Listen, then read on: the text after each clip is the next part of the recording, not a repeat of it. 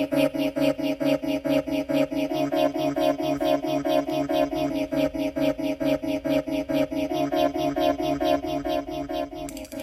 んばんは、姫の玉のラジオ消した日曜日の特別会です。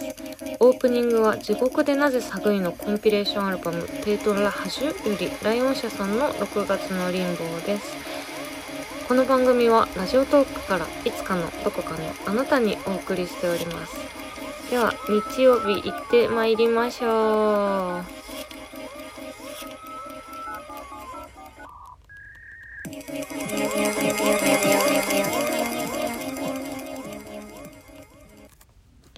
はい。というわけで、って、あの、YouTube の人言いますよね。すごく。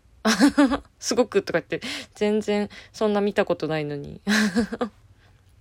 なんか、最近ね、友達と会った時に、あの喋りと喋りの合間の、あの隙間をカットして編集する YouTube 動画のスタンダードを、あのヒカキンさんが作ったっていうのを言ってて、あ、そうなんだと思って。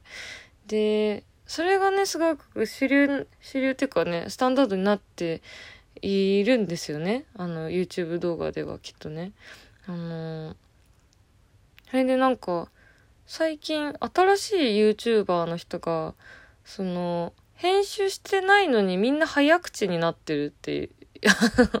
言ってて、友達とあの人力ドラムベースみたいだねって言ってすごいあの笑ってたんですけど、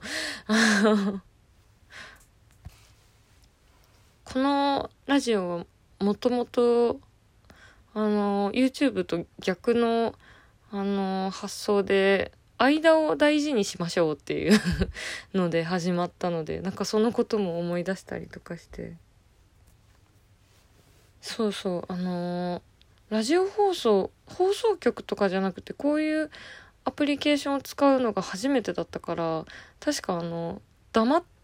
たまま放送を終えても誰にも怒られないみたいな 話だった気がします。確か。そんな話を結構初回初回でじゃないかなんか番組始めたばっかりの頃に話した気がするんですけど。あの先日西島大輔さんがあの「電子と暮らし」っていう本をあの送ってくださって西島さんのあの本なんですけどまだねもうもうちょっと読みかけてて最後まで読めていないんですがあの非常にね面白い本でこれはあの漫画家の西島さんがあのとあるきっかけで今まで出してた自分の作品を電子書籍版であの自分で出してみるっていうののまあハウツーハウツー本って言っていいのかななんですけどなんかねなぜなぜじゃないや。何にも疑問じゃなかった今。あの なんかそれで電子書籍をね出すにあたってあのー電子書籍もそのこのラジオトークみたいなアプリと一緒で何やってもそんなに怒られるそんなことないか。あの出版社で出すよりね自由度が高いというか、まあ、特に西島さんに関してはあの自分の原稿を自分で出し直すわけだから権利ももうあの自分にあってまあ自分にあってというかその権利のあのやり取りをどうするかとかも含めてあの本の中に書いてあるんだけどつまりその例えばフルカラーにするとかあとはその紙の本だと収録でページの関係で収録できなかったものを入れるとかさそういうサービスがあのできるのでどうしようかなって西島さんがすごく悩むんだけどあの西島さんの選んだのがむしろ減らすっていう あののでそれはなんかおまけとかをねいろいろ入れるよりもその西島さんの作品はすごく関数が多いので次のもの次のものをどんどん読んでもらう。1巻買ったら2巻3巻ってどんどん読んでもらいたいし読者の人にとってもそういうなんかどんどん物語とか情報をね摂取したいんじゃないかっていうこと書かれててでその通りだなと。でもなんか私はね結構あのそういうのに引いちゃう部分もあってあのあそういうのにってあの西島さんがあのいろんなものを減らすことに対してじゃなくて、あの、情報だけをね、摂取したいみたいなのに結構引いちゃうっていうか、その、隙間を大事にするっていうのもそうなんだけど、あの、なんていうの？いらない部分を耐えるみたいなのを結構やりたいというか、その話もなんか、たびたびしてるんだけど、例えばなんか優先放送で別に聴きたくない曲聴くとか、あの雑誌買って別に興味ないページ読むとかそういうことを割とあのしたいからなんか好きなものにだけアクセスして本編だけつまむみたいなの結構なんかあのうーんなんだろうなうーんって思っちゃう。別にそれって全く悪くないんだけどなんかちょっとなんて思っちゃうのがあって例えばあの一番え？って思ったのがそれも別にね、何にも悪いことじゃない。ただ効率的なだけなんだけど、あの、ネネット番組？あ、ね、なん、なんていうの？なんていうのとか言って。ネット番組じゃないか、あの、サブスクリプションで見れる動画とかでさ、あの、オープニングを飛ばせるように、なんか、あの、15秒15秒で飛ばすから、オープニングが30秒で作るとか、あのそういうノウハウがあるっていうのを知った時に結構えって思ってなんかねああこれは分かってもらえるかな。あとなんか私は結構ネットフリックスとか見ててもあのエンドロールになるとあの画面小さくして次はこれを見ませんかみたいなの出され出してくるじゃないですかあれこれ喋りながら思ったけどあれってもしかして設定で直せるのかな？あれがね、すごく苦手なの、なんか。なんかね、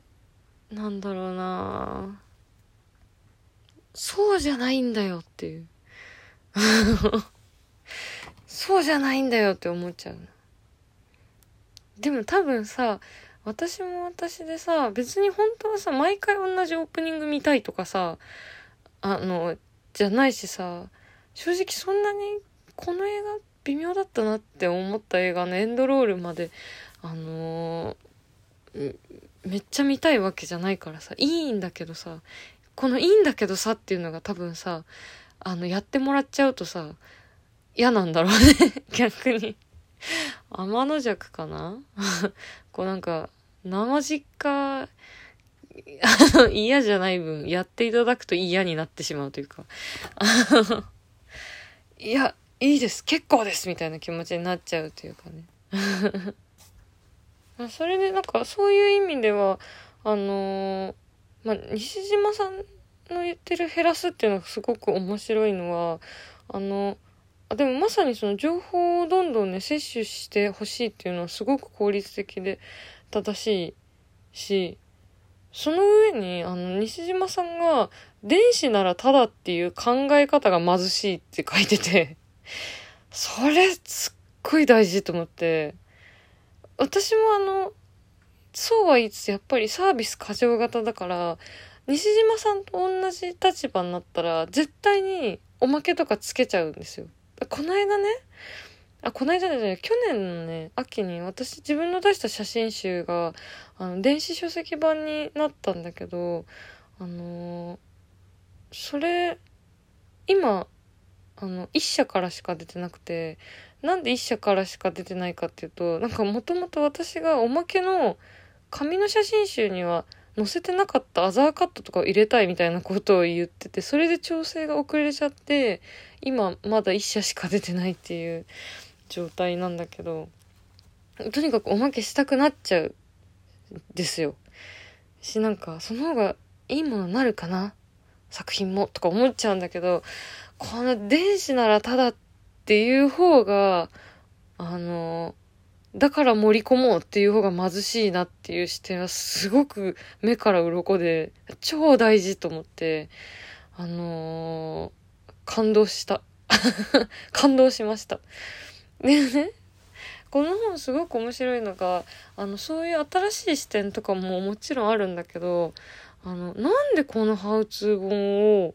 出したのかなっていう理由が読んでいくうちにどんどん明らかになっていくんですけど、